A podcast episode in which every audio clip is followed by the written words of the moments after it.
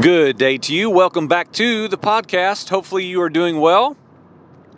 Um, I know it's a busy time of year for most people, and uh, I hope you are giving yourself to spiritual matters, maturing, fasting, praying.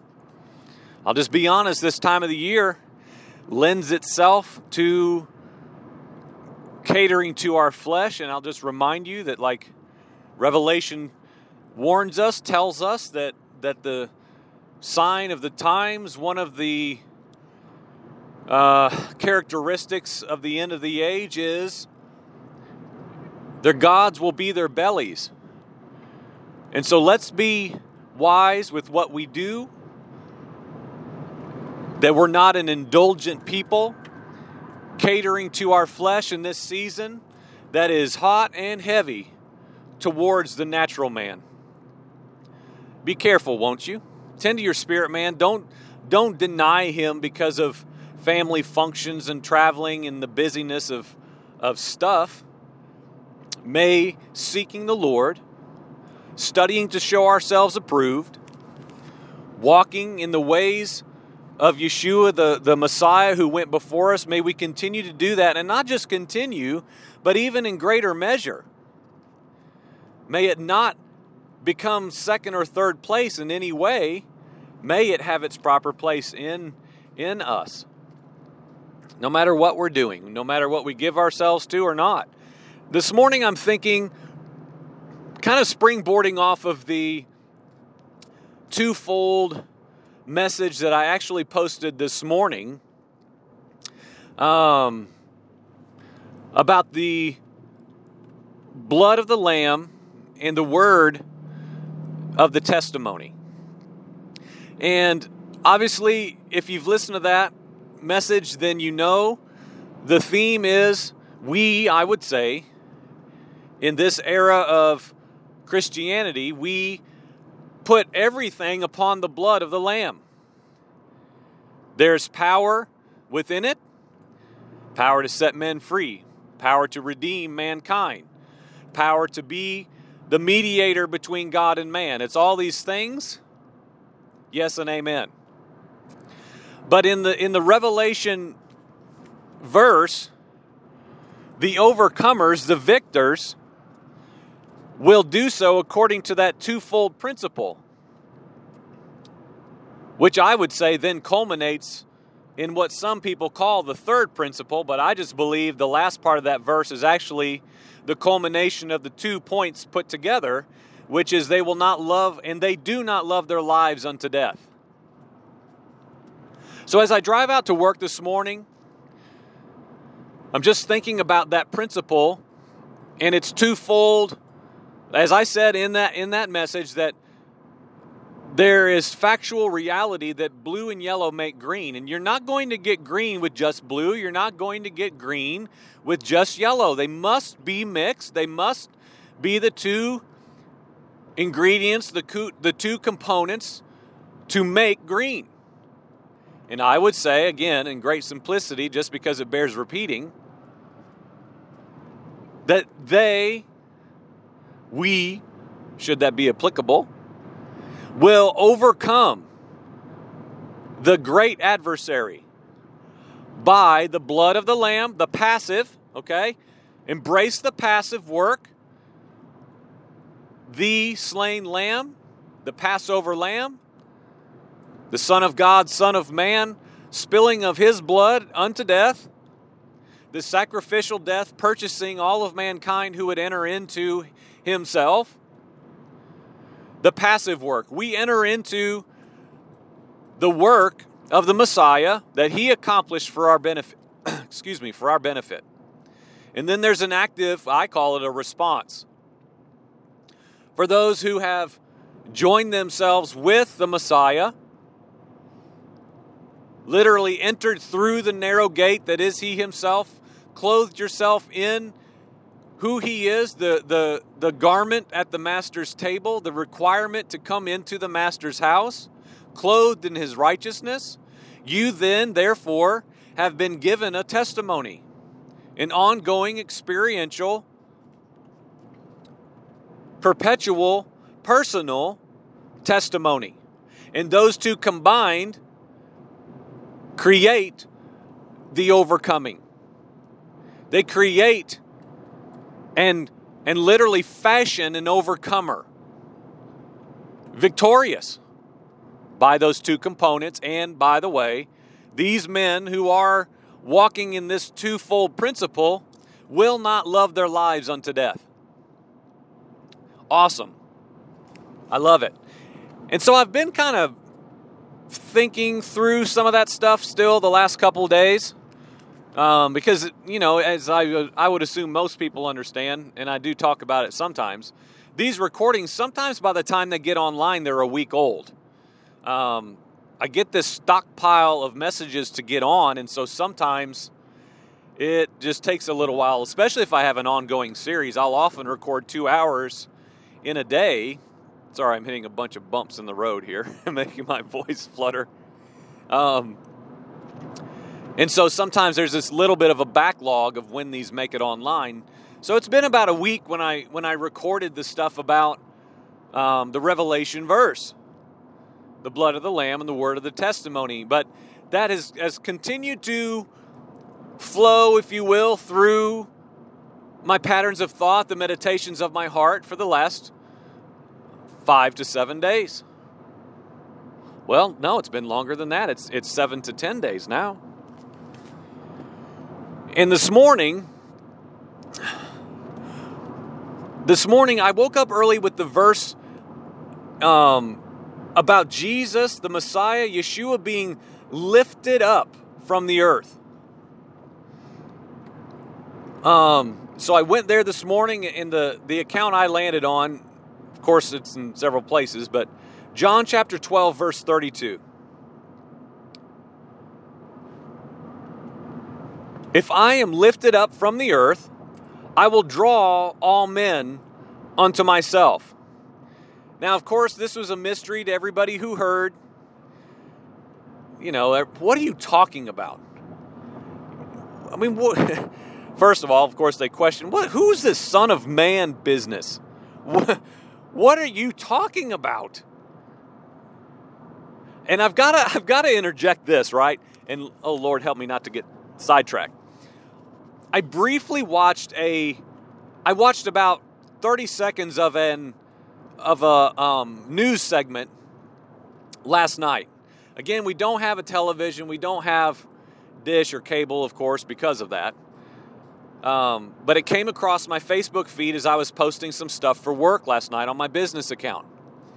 And it was from CNN, and they had done, I guess it's going to air on uh, as a program or, or I don't know, maybe it's just online content. I don't know the format. But they were interviewing a very predominant progressive pastor. And they show up at his house or his office or, or something, and they're just talking to him. And so I am still intrigued about what is out there. What is drawing the people of this age? Christians now, followers of Jesus. Where are we as a people on the earth and, of course, primarily in this nation? And so I know who this guy is, and, and you know how how I see him is really irrelevant. It doesn't really matter. But I was intrigued, so I decided I'm going to watch just a little bit of this clip. And the interesting part is the only part I listened to just really it just made me it just baffled me.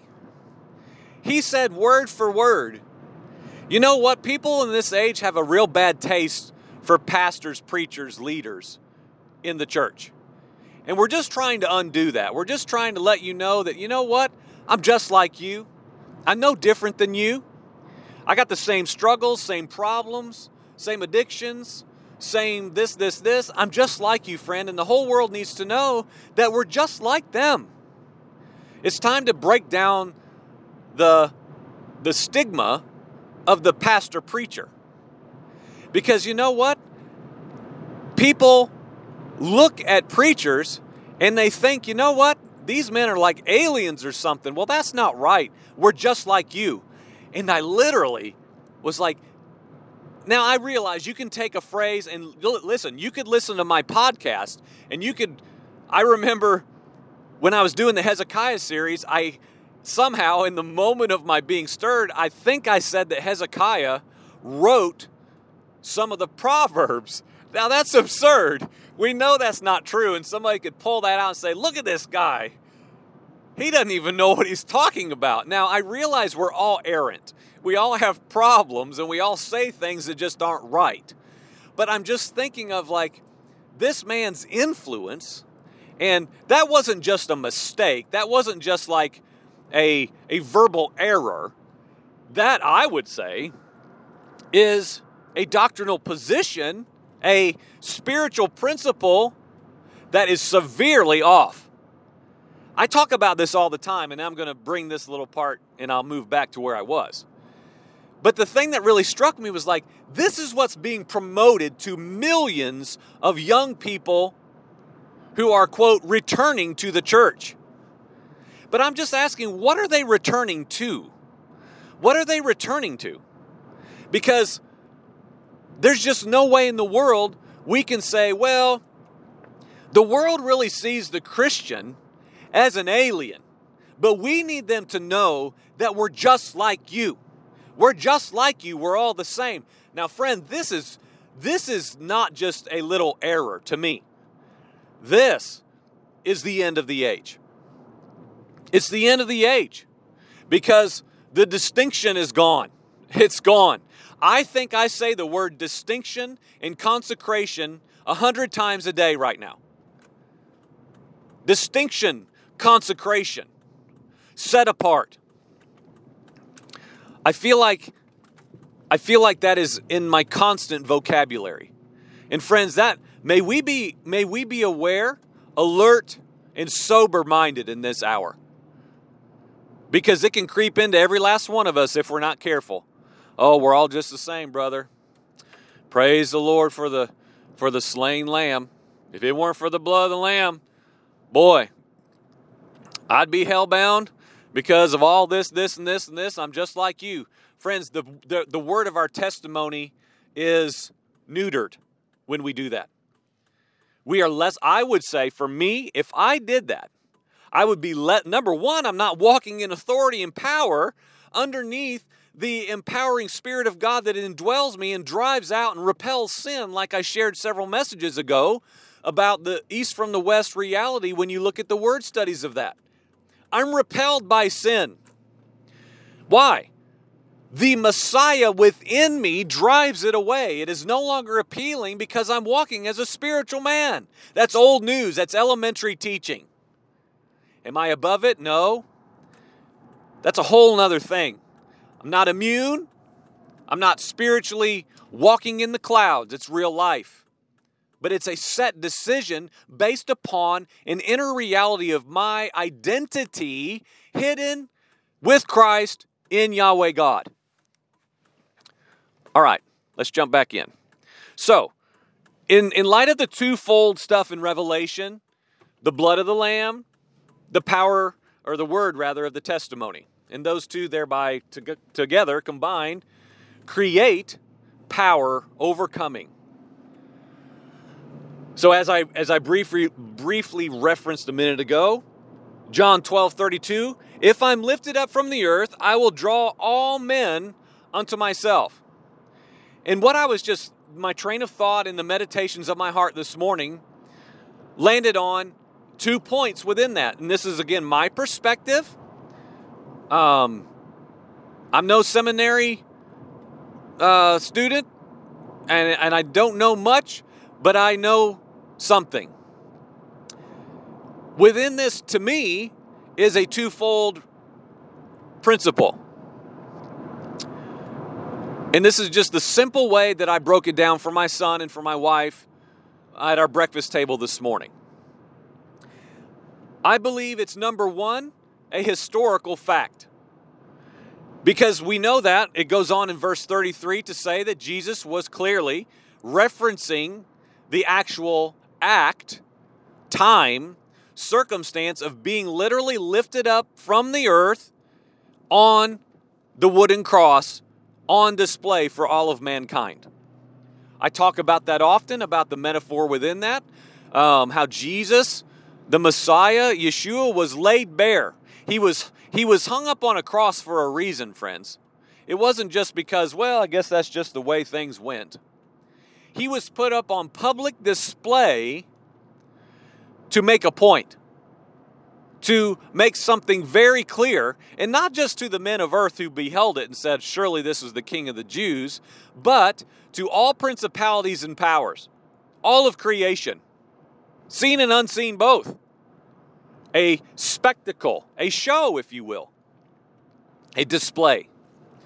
And so we know again from verse 33, let's make it absolutely clear before we even start talking and even mentioning the metaphorical principle within it it was factual, yes, historical fact. The Son of Man was placed upon a cross and it was placed into the ground and he was lifted up on the natural earth on a wooden cross, put on display. And he said, By doing so, I will draw all men unto myself they will look upon me and and will be given the ability to come to me and respond rightly. Yes, amen. The first principle within this. Now, I would say there is also a second principle that we could almost label number one, the natural, and number two, the spiritual. Number one, literal, number two, spiritual. I believe he's saying now as well, in equal measure, if I'm lifted up from the earth, I will draw all men to myself. Number two, I would say, is the present promise. Because when you start looking into this lifted up, lifted up is throughout the scriptures with regularity, and it's, general, it's generally directly tied to the, the exaltation of men the the um, parables that talk about the the opposite, if you will, of the ones who abase themselves and make themselves low. The ones who place themselves deliberately now in their proper place, preeminent position, alone, going to the Messiah. John 8 28. When we lift him up, we shall know he is Messiah. Okay? Matthew 23 12. Whoever shall lift himself up shall be abased, and he that shall humble himself shall be lifted up. And so, within this, I would say, those who lift up now the Messiah to his proper place will enter into the now present promised reality of being the vehicle and the vessel to draw men unto Messiah. Do you hear what I'm saying? And I, I think this is very clear. I don't think this takes a whole lot of explanation, but I'll, I'll take it a little bit further to make it hopefully clearer if necessary. We have the historical fact. Yes, the God man, Yeshua, in physical form, was hung and displayed. He was lifted up from the earth. The imagery of, of Moses and the staff and all these things we know, awesome things within the scriptures. But the present po- promise reality really stuck out to me. The present promise reality. I think we need to really give ourselves to make sure we're understanding this. That we now have been given the privilege when we lay ourselves low, when we submit ourselves unto God and unto men. Again, go back and listen to the Freedom and Liberty, Liberty series in July if you've not heard that. When we are no longer slaves to sin, we become enslaved to the Messiah and to our brothers who are in him. And I believe by doing that, by, by deliberately laying ourselves low and abasing ourselves now, every man will be humbled. We do know that, right? So, through the proper way, through the empowering and the conviction of the Spirit, we can do that now and, and do it in incremental ways for the rest of our days, which does what? I would say it exalts and lifts up the Messiah. And that will draw men unto him. I believe that some of the contrast within the understanding of the historical and the now. The natural and the spiritual. The literal did happen, yes and amen. But again, everything Yeshua did, we have to give ourselves to this constant mindset. Everything that he accomplished was primarily to empower and demonstrate a pattern to those who would follow and do likewise. I think if if Christianity in this age got that principle, I mean really got it, it would change every single thing in this earth. I mean, I believe that. But the problem is, I would say, we read, we study, we give ourselves in some way to learning the ways of Yeshua. The what would Jesus do movement. The the just be like Jesus tagline. Well, number 1, nobody really tells you how to do that. And number 2, I think we're missing that there is much for us to actually do that is simply following his pattern. There are so many things we could implement right here, right now, if we even knew what to do. Instead of admiring the works of the Messiah, it's time that we get to doing them. I leave. Why? This is for your good. This is for your benefit. I'm going to empower you. I'm going to enable you to do what I've done and even greater things. Why? the innumerable Emmanuel reality on the earth. Yeshua left to send the Holy Spirit to indwell man to do what? To multiply himself in flesh and bone bodies. Why did Yeshua not set up an earthly kingdom? Because it would have been too limiting. Oh, are you saying that Jesus ruling and reigning on the earth in a natural kingdom as a natural king is nothing? Yes, that's exactly what I'm saying. It's too limiting, it would be too small. If that would have been the way to do things, he surely would have done it. And by the way, that's what the men wanted him to do. Oh, let us be your royal subjects, O great king. They wanted to sit beside him in the palace and be his men. Look at us. We know the King. But what did Jesus say? Brother, you can't go where I'm going. you can't do what I'm about to do. But when I leave, I'm sending a great comforter. I'm sending power from on high. You will be clothed in power to do what? To do my will. To do what I've been showing y'all, if you were paying attention, do what I've been doing. Friends, that's what we've been called to do. And what is that? Where in the world can we say at the very least that that begins? We lift him up to his proper place. We exalt him, we magnify him, we point to him. It's all about him. Yes, he was lifted up on a natural cross on a natural earth. He was made a display to draw men unto himself. Yes. But it's also a present reality. Absolutely, hands down. It is also a present promise that Yeshua Messiah, when we abase ourselves deliberately and exalt him to his high and lofty place, it will continue to draw men to him. let me bring this to a close. Uh, Once again, I thought this might be a 15 minute one, and that's, that's sure not going to happen. I think if the remnant of people now, the remnant of people on the earth, get this principle, I mean, get it and set their absolute everything upon doing it, this entire age would change. I really do believe that.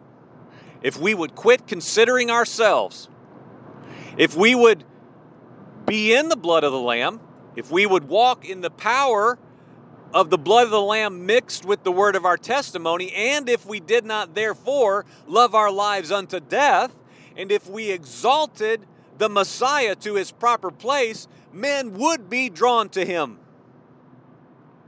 So we have to ask ourselves if these are eternal truths now, why are more men not being drawn unto the Messiah?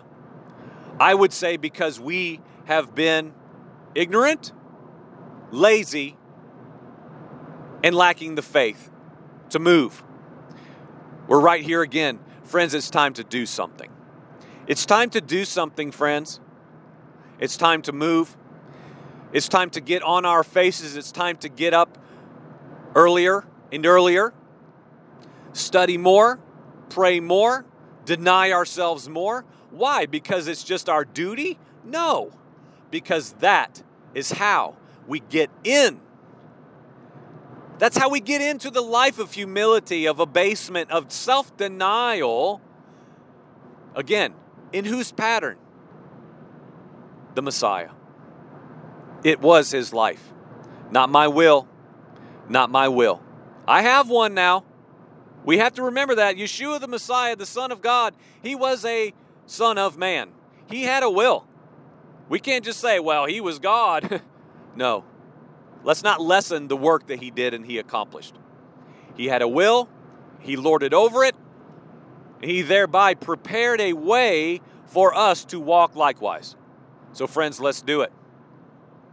Let's lift him up. Let's exalt him to his highest, most deserved place, preeminent, first and foremost, over myself. Is he Lord of your life? Oh, yeah, he's Lord of my life, brother, since 1987. No, I don't mean that. I mean today. Is he absolute preeminent Lord over every single thing you are, you do, you possess, you ever will be? We must know. May he have his proper place. Amen.